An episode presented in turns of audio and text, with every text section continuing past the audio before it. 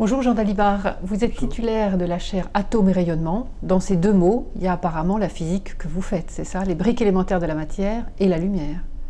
Oui, la physique que je fais effectivement se situe euh, dans le domaine de la physique microscopique, c'est-à-dire que euh, c'est une physique où on s'intéresse à ces atomes, donc euh, ce que les Grecs pensaient être les constituants ultimes de matière. On sait depuis que c'est loin d'être vrai, mais enfin néanmoins c'est la physique microscopique euh, sur laquelle on agit avec de la lumière, de la lumière qu'on espère la plus pure possible. Donc en général, on utilise des lasers.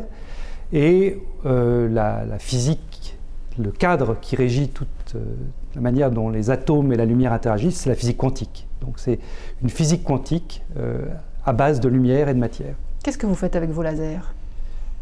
Les lasers sont utilisés essentiellement pour sonder la matière. Donc, dans un premier temps, les lasers sont utilisés comme outil pour acquérir de l'information sur les atomes.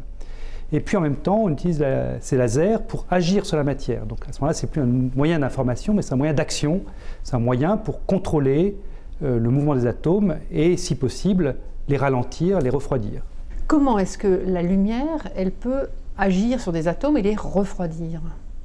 Alors on utilise précisément cette pression de radiation. Euh, en fait, si je peux me permettre, je vais prendre ma petite, euh, notre de base qui, est cette cellule en verre. Donc ce qu'on fait, c'est qu'on on envoie des, un jet d'atomes dans cette cellule en verre et on a des faisceaux laser, des faisceaux lumineux qui éclairent donc les atomes par les six phases de ce cube.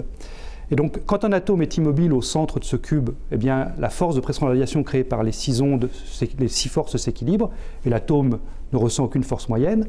En revanche, si les faisceaux laser sont bien choisis, si l'atome bouge, disons, vers la droite, il va être poussé par l'onde qui vient à sa rencontre et il va donc être freiné. Donc finalement, nos atomes sont un petit peu comme dans une cuillère dans un pot de miel euh, englué dans, cette mélasse et ils voient une force qui, qui amortit leur mouvement et qui finalement les amène très proche de la vitesse nulle. Alors évidemment, ils ne sont pas rigoureusement immobiles, mais ils sont à une très basse vitesse, donc une très basse température.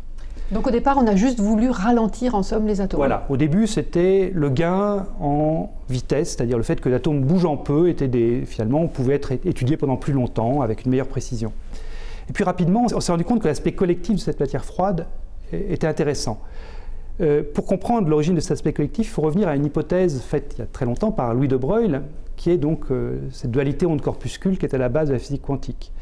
Euh, ce que de Broglie a dit, c'est que à corpuscule, à tout corpuscule, on peut associer une onde.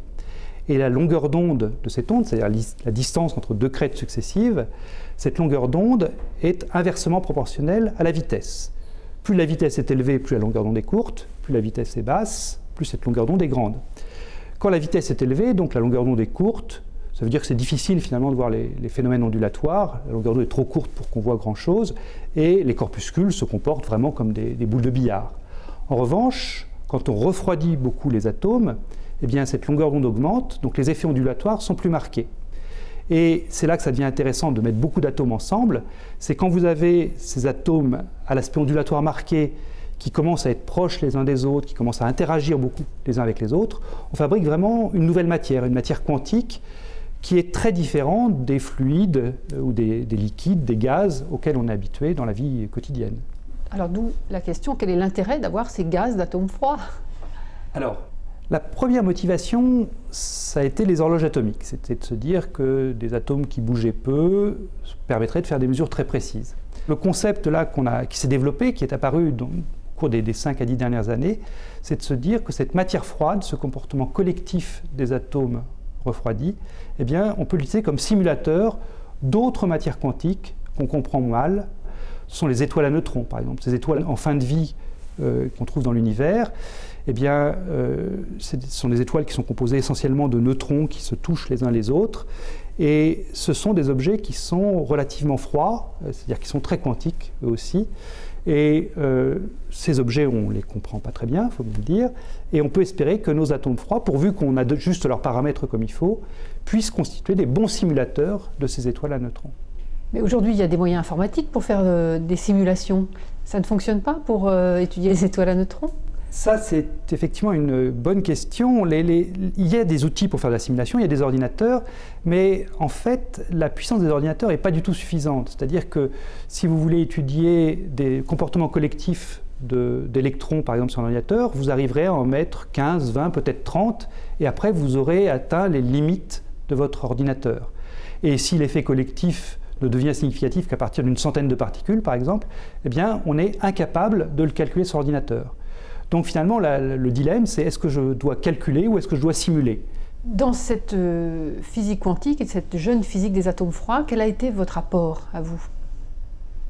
Alors, j'ai travaillé dans ce domaine depuis le début, donc euh, mon apport, ça a été de comprendre euh, les mécanismes qui entraient en jeu pour justement manipuler les atomes avec de la lumière, donc euh, de comprendre comment est-ce qu'on les refroidissait, quelles étaient les températures qu'on pouvait espérer atteindre en manipulant ces atomes avec la lumière, essayer également de concevoir des pièges plus efficaces pour confiner les atomes pendant les longues durées.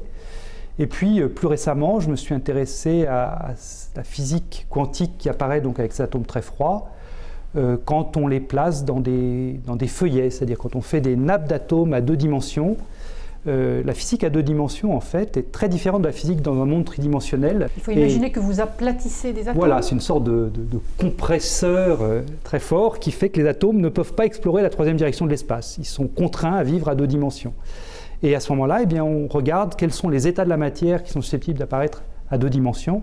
Ces états sont notablement différents des états à trois dimensions, comme je disais. Il n'y a pas d'ordre à longue portée comme dans un cristal. Mais néanmoins, il y a des choses très intéressantes qui peuvent apparaître, comme de la superfluidité. Et c'est à ça que j'ai beaucoup travaillé ces derniers temps. Quelle sera euh, la thématique de votre cours cette année au Collège de France? Alors mon cours de cette année s'inscrit dans le programme général de la simulation quantique, c'est-à-dire d'arriver à déployer tous les outils possibles pour qu'avec ces gaz d'atomes froids, on arrive à simuler d'autres comportements, d'autres matières quantiques. Euh, si je veux simuler le comportement d'électrons dans un, dans un métal, par exemple, eh bien, il y a des phénomènes qui sont essentiels, qui sont liés au fait que l'électron porte une charge, une charge négative, et cet électron, quand il bouge dans un champ électrique ou dans un champ magnétique, eh bien, il bouge d'une certaine manière en raison de cette charge. Il subit des forces liées au, fait qu'il a une charge. Or, nos atomes sont neutres. Donc, on peut se dire a priori que tout ce qui est lié à la charge de l'électron va nous échapper. Donc, notre simulateur ne va pas être bon, puisqu'il ne va pas pouvoir simuler tout ce qui est champ électrique et champ magnétique. Eh bien, euh, depuis quelques années, on développe des outils pour créer des champs artificiels, des champs électriques artificiels, des champs magnétiques artificiels, qui, si vous voulez, simule euh, les champs qui agissent, les champs bien réels qui agissent sur des électrons. Donc le cours de cette année sera consacré à la mise en place, l'élaboration de ces champs artificiels. Euh, ça s'inscrit donc dans le programme général de simuler euh, avec nos atomes froids d'autres matières quantiques.